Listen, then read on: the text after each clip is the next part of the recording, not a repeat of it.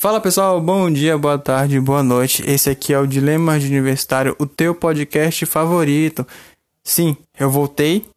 Estamos tentando voltar com programas semanais. Estamos tendo alguns leves desafios por aí. Semana passada não deu pra gravar. Mas assim, estamos tentando. E só para trazer aqui um porquê que não teve, aconteceram os imprevistos semana passada, não deu pra gente gravar. Enfim, mas hoje está rolando e nós estamos recebendo aqui a Luana Carolina, ela que é youtuber, blogueira, empresária, é empresária do Caderno Stories, e ela vai se apresentar um pouquinho aqui pra gente. E aí, gente, tudo bom? A gente tava com um probleminha de internet, tô super ansiosa para conversar com vocês hoje. Era pra eu já ter conversado sábado passado, mas tiveram alguns imprevistos.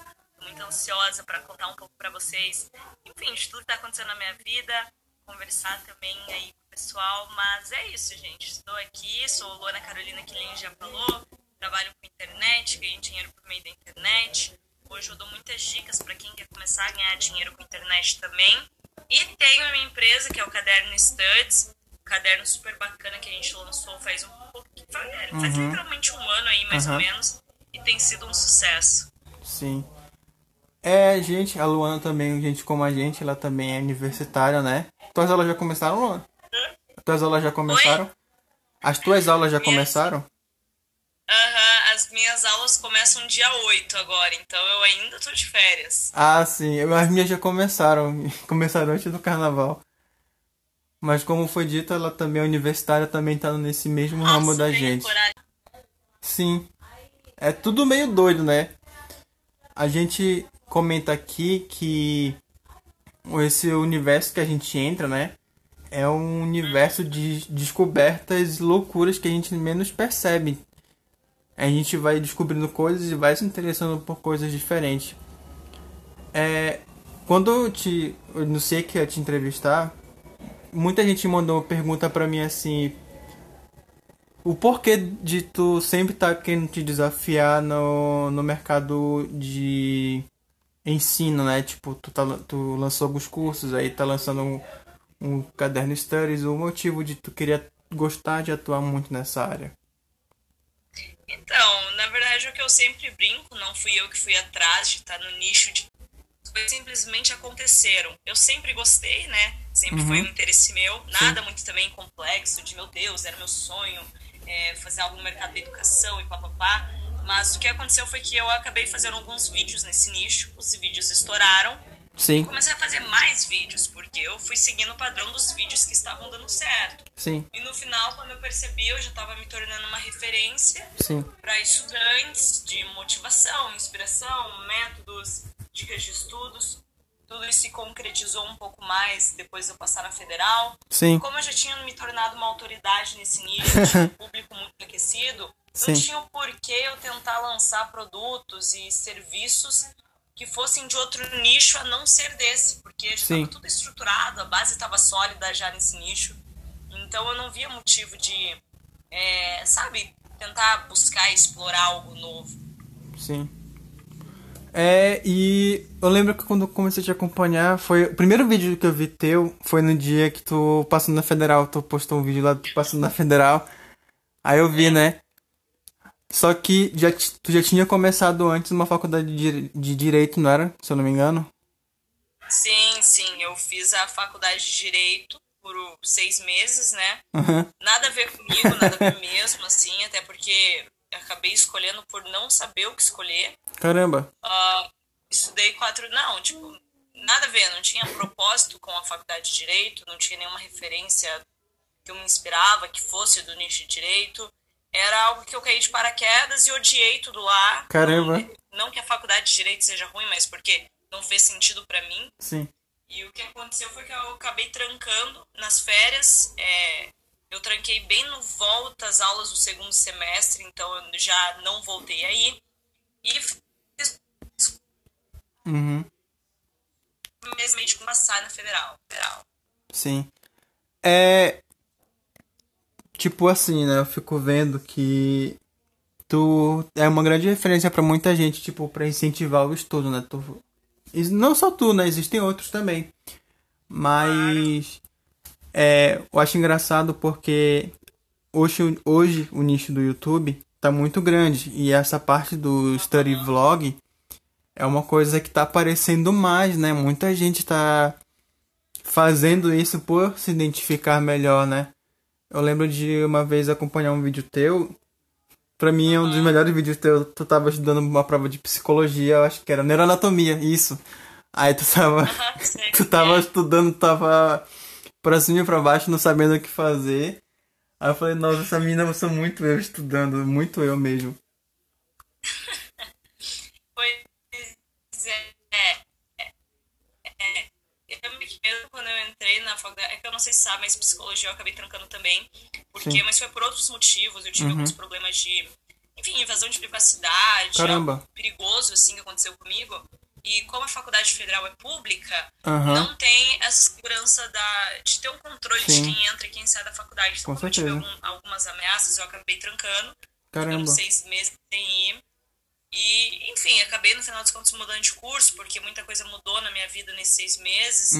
Mas eu lembro que quando eu tava ainda fazendo psicologia, eu já tava um pouco mais madura sobre o que eu queria e tal. Sim. Por mais que eu não tivesse certeza de nada. Mas ainda para estudar para as provas, eu ainda sentia algumas dificuldades em alguns pontos. Me sentia meio perdida, porque faculdade é muito diferente de ensino médio. Com certeza. Ensino fundamental. É algo muito autônomo, né? Você tem que ter muita, sim, disciplina, muita produtividade. Sim. Eu acho assim que logo no início, quando a gente entra, a gente tenta estudar como a gente estudava pro cursinho ou pro ensino médio. Tentar fazer aqueles esquemas, né? Mas quando a gente vai ver, a gente vai pegar o conteúdo, a gente tenta estudar, a gente pensa que tá no caminho certo, mas quando a gente vê, é coisa totalmente diferente. A gente tem que se readaptar ao que eles estão propondo pra gente. Tanto é porque a carga horária de aula e de estudo são diferentes, né? De um curso para o outro, então tem todo esse rolê. E na tua visão, assim, quando tu tava na... Pois é, por exemplo... Sim. Deu... Oi? Não, pode... Ah, tá. Não, que eu digo assim... Tu teve... tu pode optar por esses dois lados, né? Tipo, optar não, tu pode falar assim pelos dois lados, uma particular para uma pública. Tu sentiu uma diferença quando tu tava... Existe uma diferença grande, sim, bem grande mesmo. Eu tive o privilégio de passar por uma federal, tive o privilégio de passar por uma privada. Sim. Inclusive a que eu tô agora é uma faculdade particular, que tem, enfim, a mensalidade dela é mais cara do que a média, porque é um curso diferenciado que eu tô fazendo e tal, é algo que exige muito investimento. Sim. E em contrapartida, há 2 anos atrás eu tava na federal, que não tem nada de investimento, né? Sim. E eu senti, a diferença é muito grande, tem diferença sim, quem fala que não tem diferença, putz, eu acho que o cara não presta muita atenção, mas de fato, tanto nas pessoas que fazem a faculdade... Claro que depende muito do curso, de qual faculdade você está fazendo, mas de forma geral eu vi, porque eu fiz 2 particulares, né, sim, e uma federal, tanto as pessoas quanto os professores. Sim. Mas a parte mais gritante, com certeza, é a organização da própria faculdade e dos professores, né? Sim. Eu posso falar da minha experiência com a UFPR do curso de psicologia, que fica lá na Santos Andrade. Então, é basicamente essa opinião e experiência que eu posso dar. É claro que, sim, às vezes o cara faz uma USP, faz uma Unicamp, ele tem uma visão diferente, mas a visão que eu construí foi por causa dessa experiência que eu tive. Sim. O exemplo que eu tiro aqui por Belém é o seguinte, aqui as maiores universidades públicas que tem aqui é a UEPA e a UFPA. A UFPA... é a mais procurada daqui da região, o pessoal só fala nela, passa na federal. E eu tenho uns amigos que estudam lá e dizem que se algumas universidades públicas adotassem métodos de algumas particulares e vice-versa, talvez o estudo seria melhor para o aluno, seria um pouco mais proveitoso. Porque eu fico pensando assim... é um aluno de uma escola já, uma universidade pública. ele tem uma, digamos assim, entre aspas, uma acessibilidade a conteúdo e material mais novo, pode ajudar também, né? Uhum. Eu vejo que assim, qual foi que meus amigos que estudam em pública e a maioria das pessoas que eu conheço, até já fiz uns vídeos no canal e os comentários foram um padrão. Sim. É o seguinte, tem muito, o problema da Federal, imagino que de algumas não, varia de curso em curso. Com certeza. Mas é que existem muitos profissionais, professores, que eles são bons, que eles são bons, enfim, naquilo que eles fazem, mas não necessariamente são bons pedagogicamente falando. Sim. Como professores e com metodologia de estudos. Tem cara que tem milhares de prêmios, artigos publicados, só que o cara não sabe dar aula de uma forma que capta a atenção do aluno, ou às vezes o professor, ele, sabe, faz por querer, de querer dar... Eu tive esse problema que minha sala toda, enfim, a turma toda que tinha aula com essa professora ficava revoltado, dava uma prova de um nível altíssimo, que nem gente mestrado conseguia mandar bem na prova dela. E a gente fica de mãos atadas, porque são professores concursados, né? Sim. Não tem aquele esquema de, eu vou que nem na faculdade que eu tô agora. Fazer um baixo-assinado. A gente pode ir na coordenação e falar, tal professor... É óbvio, quando é o consenso da classe inteira, não tipo, eu não estudei, fui mal, o professor é ruim. Não. Às vezes tem um professor... O cara faz um negócio que mesmo aluno que estuda muito, e não só um aluno, vários alunos que estudam muito, ficam de mãos atadas. Sim. A gente vai na coordenação, a gente consegue ter um feedback, consegue ter um melhoramento. Eu sinto que na Federal tem esse pequeno desvio, porque se um professor... Eu tive problema de um professor que foi expulso por bater em aluno. Caraca! Então, tipo, chegou nesse nível, exatamente.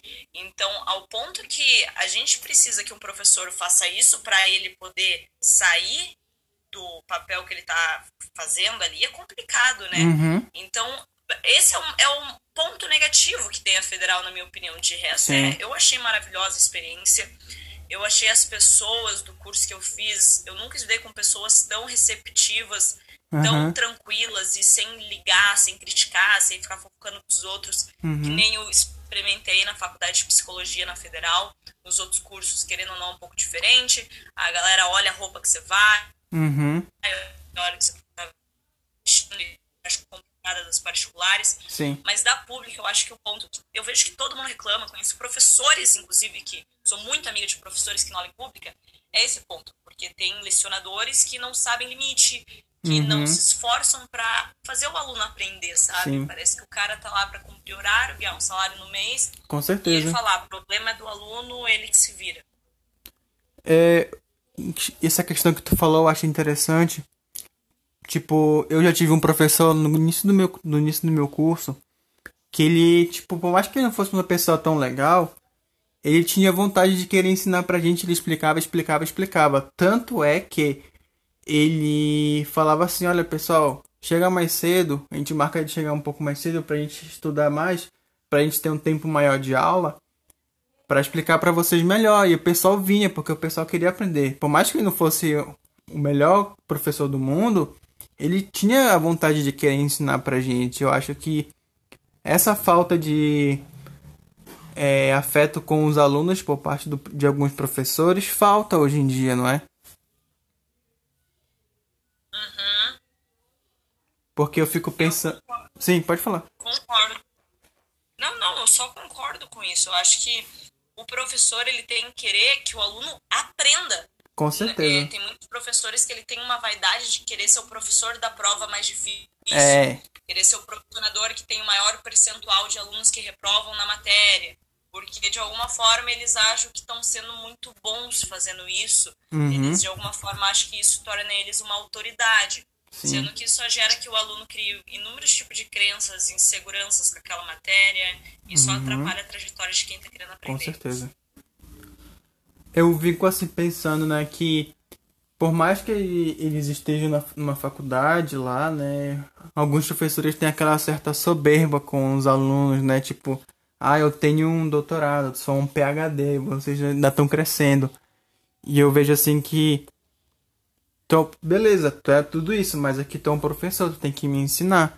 Tipo, acho que às vezes o professor de faculdade tem que aprender muito com o professor de escola de criancinha, né? Professor de criancinha que tem paciência pra lidar com aquilo lá e não fica jogando isso na cara, entendeu? Porque eu já vi de muitos professores assim que... ah, vocês têm que estudar pra ser o melhor, pra chegar no mesmo nível que o meu. Acho isso uma soberba gigantesca e tóxica. Eu só não vejo um objetivo nesse tipo de diálogo, sim, sabe? É claro que existem situações que acho que todo mundo já viu na sala de aula aquele colega que é um mala, que parece mais o papel de estudante é o quê? Aprender. Eu não posso esperar só que o conteúdo chegue mastigado pra mim. Eu tenho que ir atrás, eu tenho que gastar energia, eu tenho que fazer um trabalho, fazer acontecer, entendeu? Eu acho que vindo de ambas as partes é o que torna o ambiente de estudos algo saudável e produtivo. Mas se alguma das partes, tanto do aluno quanto do professor, não ajuda para esse progresso, aí eu acho que fica algo complicado também, né? Porque eu tive isso nessa minha faculdade, porque o foda da particular também é que tem esse contraponto. Os alunos acham que só porque estão pagando podem exigir qualquer coisa. É, né? Isso mesmo. E eu já vi, tipo, discussões de colegas de classe meu achando um absurdo algumas coisas que eram completamente normal, do professor ter uma prova um pouco mais pesada, mas ele ter dado o conteúdo necessário. Com certeza. O cara não estudou e acha que tá no direito de exigir algo. Esse também é outro lado da moeda que torna o ambiente de estudo totalmente massivo para o professor e complica, né, todo o progresso da aprendizagem. Porque, às vezes, assim, a gente fala tanto de um professor que tem uma soberba, mas o que não falta também de aluno que tem soberba gigantesca é altíssimo também numa faculdade particular. Porque, assim, né, eu não vou citar nomes, mas na minha sala tem umas pessoas assim que se acham... Tipo, no meu caso, eu faço enfermagem, né? Então, na minha sala, tem muita gente que é técnico de enfermagem. E só por isso se acham crânios da sala, entendeu? Tipo, ah, isso aqui, tá diferente, tá sendo diferente, eu não aprendi assim. E eu acho, assim, que essas pessoas, elas deviam olhar mais pro outro lado e ver que o mundo não gira em torno delas, entendeu? Porque, beleza, tu tá numa particular, mas não é só tu que paga. É tu e mais uma outra galera no meio, entendeu? E essas pessoas têm que abrir mais o olho pra isso. Porque, beleza, tem professor que erra. Mas assim, tu vai ficar apontando o dedo na cara dele. Quando, se ele quiser fazer uma prova difícil pra ferrar contigo, ele vai fazer, que não dá nem aí pra ti. Vai. Isso existe de fato. Às vezes tem pessoas que acham que isso não existe, mas que nem eu falei... eu sou muito amiga do dono da Sala do Saber, que é uma plataforma de estudos online, eu divulgo muito. E o nome dele é Alisson. Ele já em colégios, escolas, ensino médio. Como é o nome dele? Já deu aula pra tudo quanto é tipo de instituição. É Alisson, né? Ah, tá. Alisson.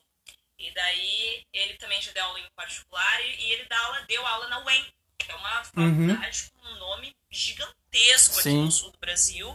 Pra você ter noção, pra entrar em medicina é 600 para 1, entendeu? Caraca! É um nível absurdo. E ele me conta muito que existe professores que implicam com o aluno, realmente implicam e falam, cara, aquele cara vai sofrer na minha matéria. O Alisson me contou que às vezes na sala dos professores eles conversando, pô, aquele cara foi um mala na minha aula e agora ele vai ver se ele vai se criar comigo. O cara pega no pé do aluno. Isso de fato existe, porque eu acredito que não é só porque é um ambiente de escola, faculdade, universidade, que esse lado egoísta, humano, ele não aflora nas pessoas, né?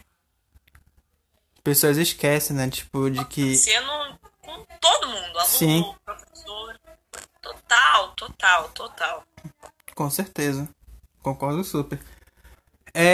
Saindo um pouquinho dessa zona do ódio que a gente tá comentando aí de professor, vamos pra um papo mais leve agora, né? Vamos falar um pouco sobre a tua carreira no YouTube, né? Tá aí crescendo, vamos falar um pouquinho sobre ela. Eu vou dizer o seguinte, que teve uma época que eu ficava atualizando o teu canal pra ver se tu postava o vídeo, mas tu não postava, falei assim, essa menina sumiu, ou ela desistiu. Ou sei lá o que aconteceu da vida dela, mas depois postou um vídeo dizendo que tava doente e tal.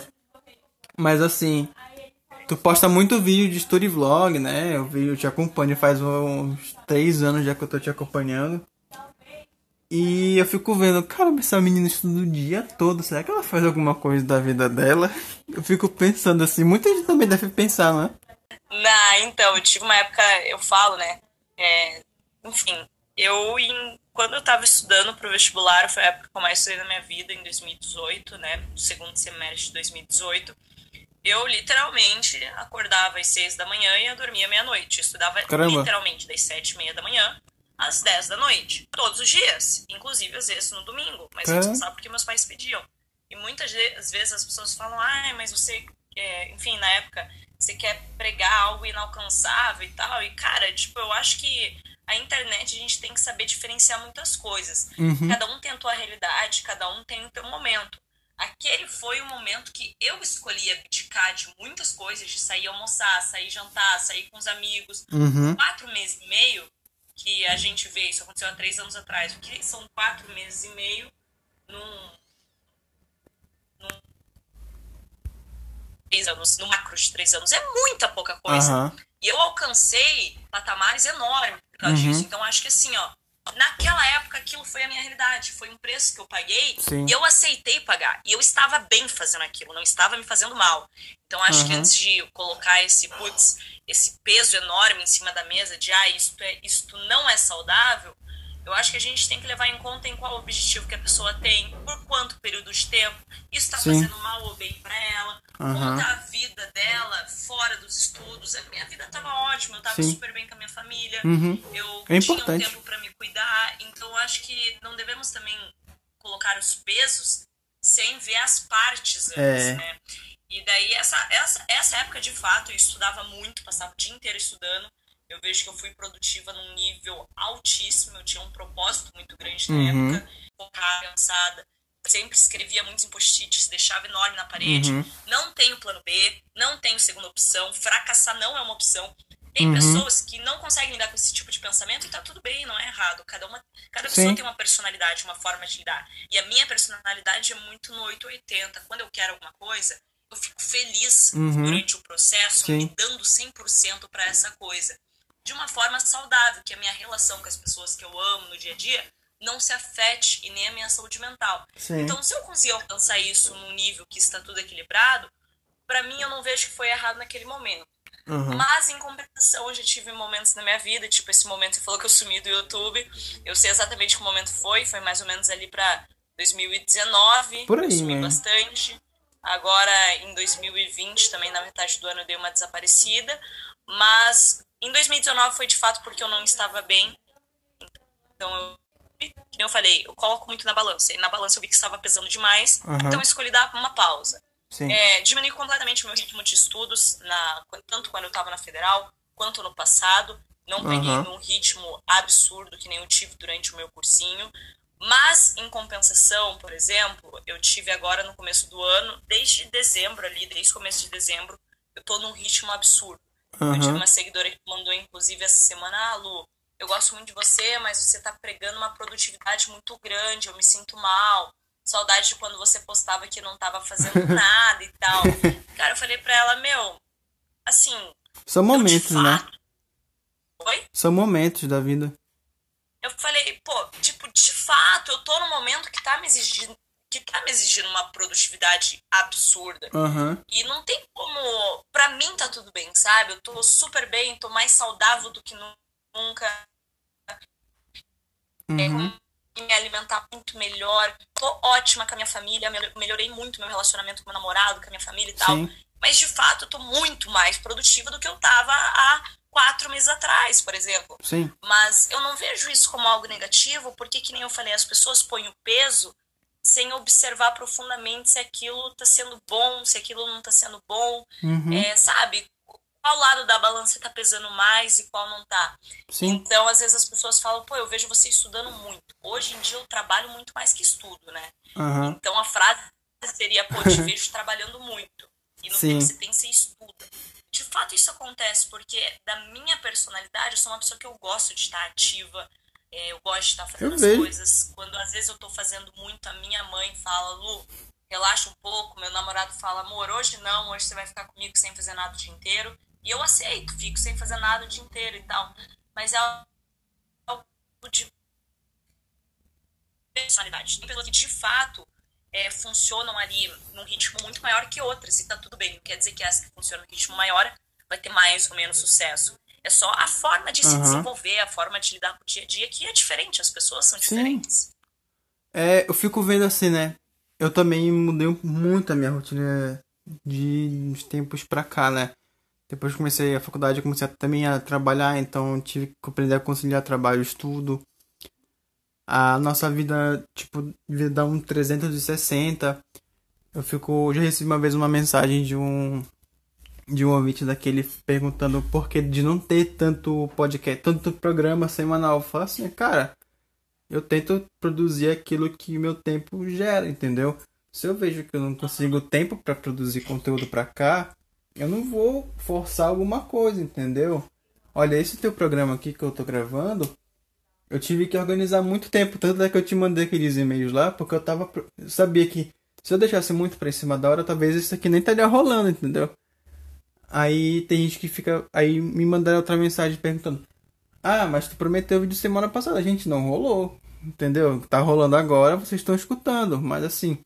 E a gente, como criador de conteúdo, a gente tem que ver assim, tá, eu tenho que produzir esse conteúdo, por mais que eu esteja começando agora, eu mesmo, eu produzo conteúdo, eu produzo no meu tempo, ainda não tenho aquela demanda ainda de querer produzir toda semana ainda, minha vontade é essa, mas assim, tudo tenho no meu tempo, se eu vejo que eu só consigo agora, então eu vou produzir agora. Não, sim, às vezes os seguidores cobram muito, né? Sim. Pô, por que você não tá postando? Por que você não tá fazendo? Porque eu falo na vida. Em algum momento minha prioridade é YouTube. Em algum momento minha prioridade é Instagram. Em algum momento minha prioridade são estudos, que daí eu fico em off das redes sociais. É o que eu falo. As redes sociais a gente sempre vai mostrar o superficial e sempre vai escolher o superficial que mostra. E está tudo bem. Ninguém é obrigado a postar o que não quer, né? Ninguém, absolutamente ninguém. A não ser que eu sou uma pessoa que, pô, por exemplo, falo sobre, esse produto, eu tô te vendendo um produto para ter tal resultado. Sim. Aí é comum que as pessoas queiram saber esse resultado, queiram que você mostre esse resultado. Mas agora, se você não promete nada e não tem nenhuma história que você constrói, em cima de algo, eu acho que você não é obrigado. Por exemplo, se eu sou uma blogueira que eu nunca falo de maquiagem, nunca falo de beleza, nunca falo de procedimento estético, nada, vai colocar silicone, eu não abri essa parte da minha vida porque eu não quero a opinião dos outros e não tô ali pra influenciar ninguém, fiz pra mim, e eu não falo disso. Então, eu acho que daí, sabe, eu não sou obrigada a falar disso, tá presente sobre isso. Mas agora, se eu sempre tô ali de biquíni, sempre tô mostrando, tô academia, gente, olha meu corpo, dieta, e vou lá, faço uma lipo e não conto pra ninguém, aí é sobre um storytelling que eu criei, é sobre a trajetória em cima daquilo que eu criei, e eu tive ali uma maquiagem em algo e não contei pras pessoas, aí é outros 500.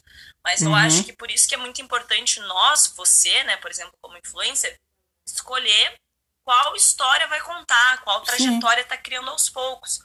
Porque daí sim as pessoas começam a exigir certas coisas. Hoje em dia meus seguidores são muito queridos, eu não tenho nem o que falar, eles não me exigem nada, entendeu? Se eu tô falando de estudo, se eu, por exemplo, tô na faculdade, paro de falar porque eu tô saco cheio. Então, muito isso. Mas é porque são limites que a gente impõe, mas de fato as pessoas pedem, às vezes, saudade de vídeo no YouTube, saudade dos stories, porque a gente sabe que a pessoa cria um carinho, é normal, né? É. Eu digo que eu tô naquela fase dos stories, assim, sabe? Eu tô vendo, assim, os que eu acompanhava, tudo agora mais pelos stories, né? A minha fase de acompanhar blogueiro de estudo agora tá na parte mais do Instagram. Eu acompanho tu... E a Harumi, não sei se tu conhece ela. Conheço, a Harumi é maravilhosa. maravilhosa, minha amiguíssima, falo sempre com ela, já dormiu aqui comigo, aqui em casa. Eu acompanho ela também, ela também tá numa outra vibe da vida dela, né? Eu acompanho ela também, tá começando a trabalhar. E eu vejo assim, né, quando a parte do pessoal que trabalha com isso, quando tu tava estudando pra prova, essas coisas assim, digamos, o pessoal acompanhava a tua rotina de estudo e sabia que tu estudava. E quando chegava um dia de prova, assim, quando tu fazia uma prova e que tu viu que te deu muito mal, tu ficava descobrindo, será que eu falo pra eles que eu não passei? Será que eu falo pra eles que... Ou não falo pra eles, entendeu? Já passou isso pela tua cabeça? Ah, é o que eu falo. Literalmente, é tudo sobre a forma que é o storytelling. Sim. Tudo sobre a trajetória que você está construindo.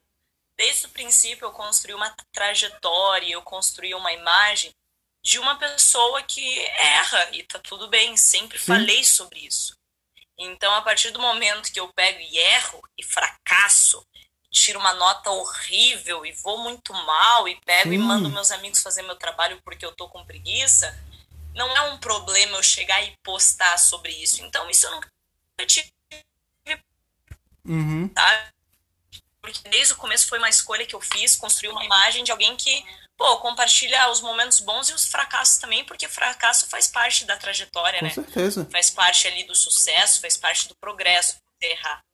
Sem erro não tem progresso, literalmente. Ninguém no mundo você vai conhecer que fez progresso sem ter errado. Com Se certeza. Ela fez progresso sem errar, aquilo não foi progresso. Sim. Porque o progresso é literalmente você melhorar e evoluir. Você só melhora e evolui se você tá fazendo algo que não é tão bom assim, ou seja, que é meio errado, né? Então eu lembro que, pô, quando eu tava tirando um monte de 10 na faculdade, postei, porque tirei um monte de 10 e vou postar assim. Eu sei que tem muitas pessoas que falam, ai Lu, é tão tóxico você postar suas notas, porque tem seguidores que não vão tão bem. Pô, mas por que daí quando eu falo que vou mal, ninguém acha que é problema? Não é quando isso. Eu vou bem também vou mostrar, meu. Me fudi ali pra estudar pra uma prova ali, estudei um monte, fiquei ali... Uhum. Então se eu tirar um 10 eu vou mostrar, cara, olha, é muito satisfatório estudar. Mas pô, que nem eu lembro daí na Federal eu tirei 5 numa prova. Caraca. Cara, cheguei e fiz stories, gente, ó, estudei e mesmo assim tirei 5. Tô frustrada, mas faz parte. Porque eu acho que nas mídias sociais as pessoas, elas seguem pessoas reais. E o que são pessoas reais? Pô, se eu sou um cara que só posto o lado bom da vida, a pessoa não consegue me olhar como uma inspiração. Sim. É a mesma coisa, por exemplo, eu que tô nessa trajetória fitness, de treino e tal. Cara, não adianta eu seguir só aquela guria que já tem um corpo maravilhoso desde sempre, sabe? Uhum. Que come super bem, que nunca dá aquela, pisadinha na jaca. Mas se eu sigo pessoas reais que estão igual eu vejo, se ela também conseguiu, eu consigo. Dá mais motivação pra gente. Sim. Então eu sigo essas pessoas e eu tento ser essa pessoa também. É, eu tiro assim que teve uma época que eu tava acompanhando muito vocês, assim, no geralzão. Uhum. E eu ficava me comprando, será que eu tenho que ser assim também? Será que eu tenho que, tipo, ter um quarto super equipado, cheio de caneta, essas coisas? Aí eu vi assim dentro de mim e falei assim, não sou assim, eu assisto, mas... Não adianta que eu não vou conseguir ser nesse ritmo. Eu tenho o meu ritmo, eu vou seguir no flow, sabe? Eu vou seguir nele. Ei. Tem dado super certo, né? E cada um segue. Eu acho assim que vocês dão um exemplo assim. Olha, dá pra estudar organizadamente. Aqui é um exemplo de estudar organizado. Mas eu também acompanho aqueles que não tem um... como é que se diz? Um ritmo assim, flow, sabe? Só vai.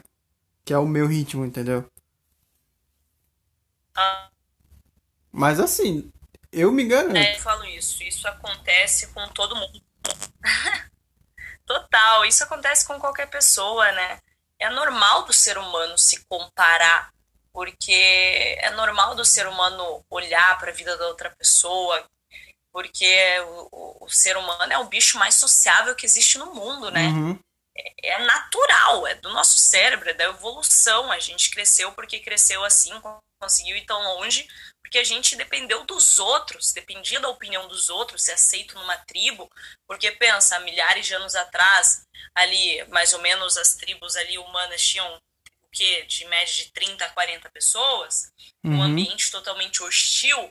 Imagina se as pessoas te expulsassem daquela tribo e você ficasse sozinha. Porque uma, duas, três pessoas não encaram um leão, mas 40 pessoas ali, mesmo que primitivos há muito tempo atrás, conseguem encarar. Sim. Então, por isso que pra gente é muito de onde a gente evoluiu, da nossa cabeça, né? Pô, eu preciso ser aceito pelo outro, eu preciso ser melhor, eu preciso ser bom que nem ele pra ser aceito, né? Sim. É natural isso, mas hoje em dia a gente tem que se desvincular um pouco, pensando, pô, cada um tem sua história e sua trajetória. Isso acontece comigo, acontece com qualquer pessoa. Às vezes eu me pego comparando com outras pessoas, falo, pô, que merda, olha onde essa pessoa já chegou, falta muito pra eu chegar lá ainda. Uhum. Mas eu paro e penso, cara, mas eu já fui muito longe, hoje eu tô muito mais longe do que eu tava no passado. Sim. Então é aquela história de você se comparar com você mesmo e ficar orgulhoso ali daquilo que você tá fazendo. E sobre as canetinhas, que nem... Olha isso, muitas pessoas falam, ai, queria ter o tanto de caneta que a Luana tem e tal. Cara, eu uso 3 canetas das que eu tenho, literalmente.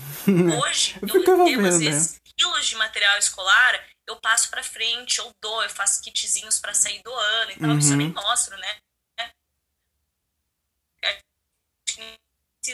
Pra você ver, às vezes a gente olha e se compara com algo que na vida daquela pessoa nem é tão relevante. Sim. E a gente começa a achar necessidade naquilo, que nem aquela pessoa vê necessidade daquilo, mas porque entra lá naquilo que a gente falou no começo da história, a gente põe os pesos sem ler o que tá por trás, né? Sim. Sem ver todo o contexto da situação.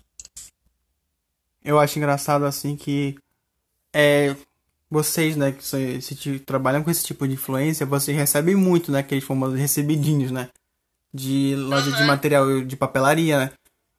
E eu vejo, assim, um exemplo que eu posso pegar é o teu e o do Luke.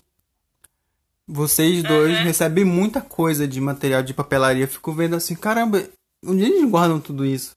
Tipo, porque você já tem, aí você ainda recebe mais pra fazer, às vezes, só um publi. Eu fico pensando, da onde eles vão guardar tudo isso, entendeu? Não, concordo. E o Lucas aí, meu sócio, meu amigo, um irmão pra mim. E a gente vê, é diferente, por exemplo, há 4, 5 anos atrás, quando eu comecei nesse negócio de estudo de grã e tal, eu via e pensava, cara, eu preciso, eu quero ter isso, eu quero ter aquilo.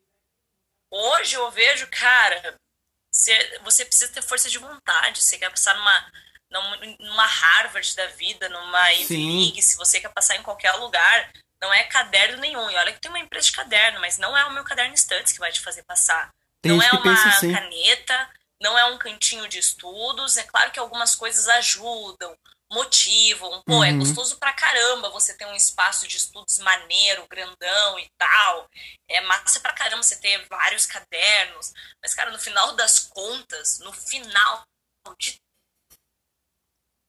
tudo, mesmo é o tamanho do teu propósito, a relevância do teu propósito na tua vida, pra te dar motivação e força de vontade naqueles dias que você não consegue sair da cama. Sim. Porque é foda, a trajetória é dura. Com certeza. E não é material nenhum ali. Às vezes você vê tua escrivaninha brilhando, pô, o computador mais caro, o relógio, o smartwatch mais caro, a iluminação mais bem boladona, a cavista mais linda, na cobertura mais linda que for, e não é aquilo que te levanta, sabe? Sim. É o propósito e ponto final. Uhum. Eu acho... engraçado, né? Eu tiro tu como exemplo. Tu trabalha com isso, né? Tu tem o prazer, pelo que tu fala, eu vejo, tem um prazer de trabalhar com isso. E eu acho que é legal que tu varia um pouquinho. Teve uma época que tu gravou muito com a Francine e eu, que tu mostrou um outro lado teu, né? Tipo, eu achei muito legal que tu mostrou um outro lado da Luana, um outro lado. Não é só a Luana, aquela Luana, né? Não, a Fran é ótima. Eu tenho vários lados, vários. Eu brinco que quem me conhece por vídeo, né? Por mais que eu não finjo ser nada no Instagram, no vídeo, não é a pessoa que me conhece pessoalmente, porque, pô, no vídeo, meu propósito com o vídeo é um, né? E ali no Instagram meu propósito é outro, no TikTok meu propósito é outro, quando eu tô com os amigos ali num churrasco, meu propósito é outro, meu objetivo é outro. Então eu tenho todo mundo, né? Tem várias facetas, várias partes da personalidade. Por que eu vou ficar usando a personalidade que eu uso com os meus amigos íntimos em algo que tem 70, 60 mil pessoas vendo? É sobre isso, mais ou menos, né? Eu acho que... Olha, um exemplo que eu vou falar aqui. Eu acho que eu nunca gravaria um podcast com meus amigos próximos da faculdade. Por quê? Ia sair um monte de besteira daqui, entendeu? E eu sei que eu tenho um ponto e pra mim eu não posso passar daquele ponto, entendeu? Se eu fosse trazer todos eles, é extrapolar aquele ponto, entendeu? Eu acho que às vezes... Entendi. Oi? Entendi. Não, exatamente. Existem momentos e momentos. Sim. Eu tenho vontade de um dia trazer eles pra cá pra gente conversar? Tenho, né? Mas assim, dentro de um... Eu vou... Dentro de um... Num quadrado, assim, né? Entre aspas. Só vai ser aquilo ali, a gente vai comentar aquilo ali, mas a gente não pode passar, porque senão a gente pode falar muita besteira. E eu acho engraçado que é o seguinte. Quando tu posta um vídeo aleatório, né? Eu fico pensando assim... Caramba! Ela não é só aquilo ali, ela também é divertida, sabe? Porque quando eu comecei a ver esse tipo de vídeo, eu achava assim, isso deve ser mó chato. E eu, de fato, início achava chato, porque não tava dentro da minha realidade. Eu não sou aquele cara que passa horas estudando. Não sei por ti, mas assim, eu capturo aquele assunto, eu guardo pra mim. E quando eu vou estudar, eu relembro com facilidades. Nem tudo, mas assim, eu consigo relembrar. E eu vejo alguns comentários, né, nos vídeos, dizendo assim que... ela é meu modelo de estudo, né? Voltando aquilo que a gente comentou antes. Eu quero ser igual ela. Vou estudar tantas horas que nela. Eu não me forço a estudar tantas horas assim, porque eu sei que eu não vou conseguir. Eu não me forço a querer tentar ser tudo aquilo que eu sei que eu não vou conseguir, entendeu? Não, exatamente. É o que eu falei. A gente tem que saber... colocar os padrões, a gente tem que entender que as pessoas na internet, tá tudo bem, isso não é um problema. A gente tem que enxergar a nossa vida também sendo protagonista de nós, não só ficar acompanhando alguém cegamente e fazer aquela pessoa ser protagonista da vida. Por exemplo, tem muitas influencers que eu admiro, famosas que eu admiro, famosos que eu admiro de forma geral, assim. Só que eu não deixo ele serem um protagonista da minha vida. Não passo mais horas assistindo ele do que mais horas fazendo coisas por mim. E é isso que é importante, sabe? Eu digo assim que eu consigo equilibrar muito... Na minha cabeça, né? Eu consigo equilibrar muito a minha vida de estudante com a minha vida de nerdzão, assim, né? Pegar... Eu... Vou falar aqui abertamente... que eu sou viciado em série, eu sou viciado em Big Brother também. Descobri isso recentemente. Inclusive, esse podcast não foi autorizado pela Lumena, estou não ligando pra ela. Porque... Como? Não, total, eu queria votar na Carol Conká, só que eu ia votar hoje, eu tava ali, eu ia votar na Carol Conká, mas eu fiquei com uma puta preguiça quando eu vi que tinha que colocar e-mail, não sei o quê. Não precisa, pô. Eles pediram ali pra mim, eu vou tentar fazer de novo depois. Mas enfim, em séries eu também. Eu sou uma pessoa que eu preciso, antes de dormir, é sagrado eu dormir enquanto assisto série. Sagradíssimo. Tira isso de mim, você vai conhecer uma pessoa triste. Caramba. Qual é todo mundo que tá assistindo no momento? Eu vi que tava ouvindo o Bridgerton. Não, minha mãe que viu, eu tava vendo mais com a minha mãe, mas eu não é o tipo de série que eu gosto. Eu tava vendo muito The Office, bastante. Nossa, é muito bom. The Office é aquela série gostosa de ver, né? É um copy. Tava vendo The Office, tava vendo... Agora eu comecei a ver com a minha irmã Dexter, assisto com ela todo dia antes de dormir. Qual é a série? Dexter, é bem bacana. O meu namorado tava vendo com a Bracai também. Eu gosto muito com a Bracai. No momento são essas séries. Eu digo assim, né, que eu eu vario de youtubers que estudam para youtubers de cinema e séries. Então eu consigo patinar nesses dois lados. E esse lado da gente ter... de se distrair é bacana, né? Porque pra gente não ficar sempre com a cabeça cheia, né? Tipo... eu gosto muito daquelas séries de desligar cérebro, sabe? Que a gente tá com a cabeça pesada, quando a gente vê... apagou e só tá... com olhos abertos pra aquilo lá, rindo de coisa besta, entendeu? Tipo, assistir... É o que aconteceu comigo. Ano passado eu consegui assistir... todo o Naruto que tinha disponível na Netflix em umas 3 semanas. Caramba! Não, total, adoro Naruto. Agora, pra assistir em um outro app, que é Scroll Crunch, alguma coisa assim, porque o do Netflix já acabou. Ah, tá. Ah, então tu é das minhas, tu gosta de Naruto, então somos dois aí. E... eu sou super fã, hein? Desde quando passava na época do SBT, aí eu comecei a assistir por lá e engajei. E, Luana... voltando ao assunto do YouTube, como é que tu lida com a questão dos haters, assim? Porque eu ainda não cheguei no ponto de ter ainda, sabe? Não sei se eu tenho. Se tiver, um beijo pra vocês aí. Porque eu fico vendo alguns falando assim que os haters são mais engajados que os fãs, entendeu? Porque eles se juntam pra falar mal do cara lá e pra dar dislike no vídeo.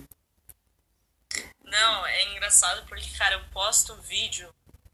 postei o vídeo, passa 5 minutos, tem tipo 15 vídeos que eu faço. Tem uma galera que tem um sininho só pra dar dislike. Mas eu já passei, em 2019 foi uma época de muito hate. Caramba! Eu acho que é normal ter hate, Quem taca a bola sempre leva bolada, árvore com fruta sempre leva pedra. Mas, em contrapartida, hoje em dia é muito insignificante, né, perto das pessoas que apoiam, que gostam, estão lá, sabe? De forma positiva.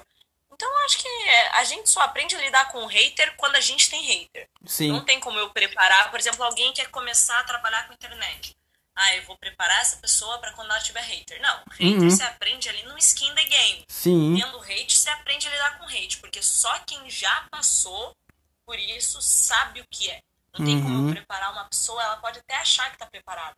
Mas só quando você passa por ter um monte de gente falando um monte de coisa que não sabe sobre você, criando histórias sobre você, só por meio disso que você vai conseguir saber, entender o que é, pra ir aos poucos tentando lidar. Também eu não obrigo ninguém a lidar da noite pro dia, porque é um negócio chato, sabe? Sim. Mas olha, perto das pessoas que gostam, putz, muito pequeno. É aquele famoso, só quem viveu sabe, né? Eu acho engraçado, assim, que eu ainda não tenho ainda, né? Se tiver um dia, eu não sei se como é que vai ser. Quando eu decidi entrar nesse ramo, né? É um ramo que eu vou dizer assim... é difícil pra explicar pra uma pessoa o que é, porque as pessoas estão acostumadas mais com o YouTube e ver do que escutar, né? Quando eu vou fazer um post, uma publicação... eu vejo que não tenho tanto engajamento, assim, eu já até acostumei. Porque muita gente não conhece o que é. Pra mim, o que eu recebo de melhor é quando eu vejo lá a quantidade de pessoas que escutaram. Entendeu? Quantas pessoas eu consegui atingir. Isso pra mim é gratificante. Eu fico muito feliz, assim, tipo, num programa conseguir... por enquanto, como a gente ainda tá pequeno, ter mais de 30 plays, assim. Pra mim, isso já é incrível. Pô, 30 pessoas enche uma sala. É isso. E, tipo, eu fico feliz, assim, por mim, porque... por mim e pelo Sábio, que não tá aqui, que é o seguinte, a gente já tá... tem gente de outros países que escutam a gente, isso pra mim é muito legal. E tem gente que fica com receio desse negócio de trabalhar no ramo da internet, né, de querer se expor mais. Pô, se tu quer trabalhar na internet, tu tem que dar a cara a tapa mesmo, tu vai ter que te expor. Independente do ramo que tu quer. Instagram, tu vai te expor, por quê? Tu vai mostrar uma parte da tua vida, entre aspas. No YouTube também, mas no YouTube tu pode criar um personagem. Tu pode se viver naquele mundinho lá, criar tua fanfic. E aqui tu pode falar. Independente do que tu quiser. Mas assim, tu tem que ter um comprometimento naquilo lá. Desde o início. Independente do teu da tua linhagem que tu vai seguir, se é um pouco mais com frequência, menos com frequência, tu tem que entender. Tu entrou naquilo, tu vai seguir naquilo, a não ser que tu queira mudar ou expandir, né? A tendência é só expandir. Só expandir. Não, você tá certíssimo, eu acho que não tem erro, só continuar fazendo bem feito que a evolução vem naturalmente. Sim. E eu decidi entrar nesse mercado porque muita gente tá entrando, né? Eu vejo assim que eu me interessei bastante. Eu vi assim, pô, não preciso mostrar minha cara. Quem vai ver geralmente só vai ser meu entrevistado. Então beleza, é o ramo que eu quero. E tem gente que gosta de aparecer e vai pro YouTube, né? Mas é muito... Bom, é muito legal tudo isso. Eu aposto que vai vir um pessoal aí que me acompanha. Se você me podcast... Eu quero levar esse pessoal a assistir seus outros vídeos, ouvir, né, no caso, ouvir seus outros áudios. Sim, né? Tá disponível no YouTube também. Isso, porque o pessoal que tá ouvindo isso, tem certeza que vocês vão gostar aí de todas as outras entrevistas, de todos os outros papos e de todas as outras conversas.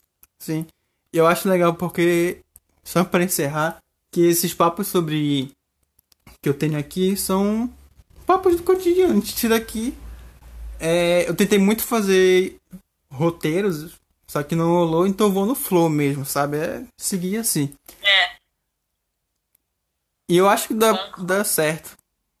Pra determinados pontos, né? Tipo, não vou generalizar que todos os programas são no flow. Não, tem programas que sim, precisam de um roteiro, como tu falou, de um storytelling pra ter lá, bonitinho.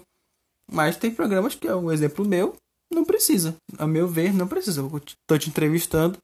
Eu recebo perguntas de pessoas aqui, eu vou montando a minha história e vou te fazendo aqui umas perguntas. E é assim que eu sigo até então. Maravilhoso, super correto você. É assim que tem que ir. Eu sou uma pessoa que não funciona muito com roteiro, porque eu no flow mesmo. Acho que o flow é uma das coisas mais legais que existe. Tipo, só vai. Sabe? Segue a tua vida e vai. É mais natural, né? É. E, Luana, eu tenho só te agradecer por ter aceitado o convite de aparecer aqui, mostrar a tua voz. Só de estar aqui, foi várias conversas de e-mail entre tu e a Carol. Foram assim, eu ficava em dúvida com quem eu tava conversando por e-mail. Minha mente bugava, mas aí depois eu consegui entender. Quem era quem? Não, pois é, a Carol me ajuda bastante aí. É uma pessoa que veio e tá iluminando muito a minha vida. Eu acho assim que quando eu te anunciei, a gente perguntava assim, pergunta da vida pessoal dela. A gente não pergunta da vida pessoal dela, né? A vida pessoal dela é que cuida dela, né? Eu cuido da minha, ela cuida da dela.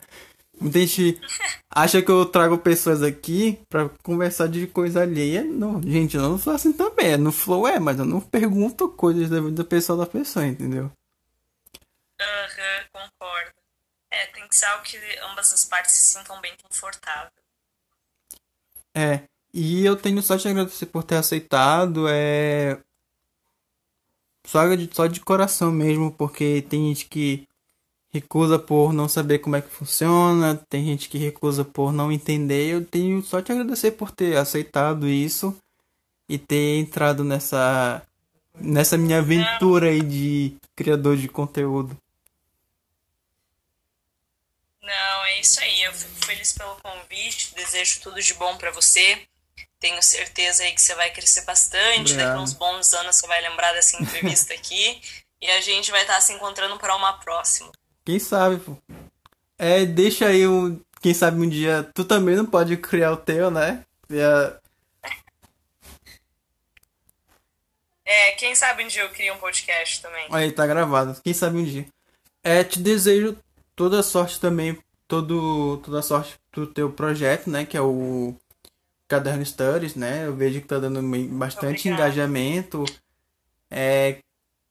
Pessoal também, eu vejo que a gente tá buscando, né? Eu achei isso muito legal da parte da ideia de vocês. Então tá, obrigada aí pelo convite. Que nem eu já falei, pessoal aí que veio por mim assistir até o final, manda lá na DM um emojizinho azul falando assistir até o final, vou stalkear vocês, porque é uma galera com certeza especial que fica aí 1 hora dando a gente blá blá blá, né? É.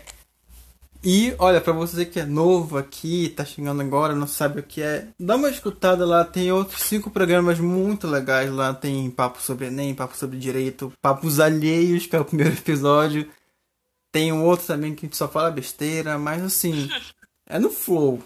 É, tenho só agradecer, vocês estão aí, aproveita pra ficar também, segue a gente nas redes sociais, lá no Instagram, é o _ Dilemas de Universitário, segue o meu também, é o Inácio MBN17 e o do Sábio, que é @sapos. Eu acho que isso vai estar lá na bio lá do programa. E é isso, gente, muito obrigado Luana, de novo te agradecendo e falou!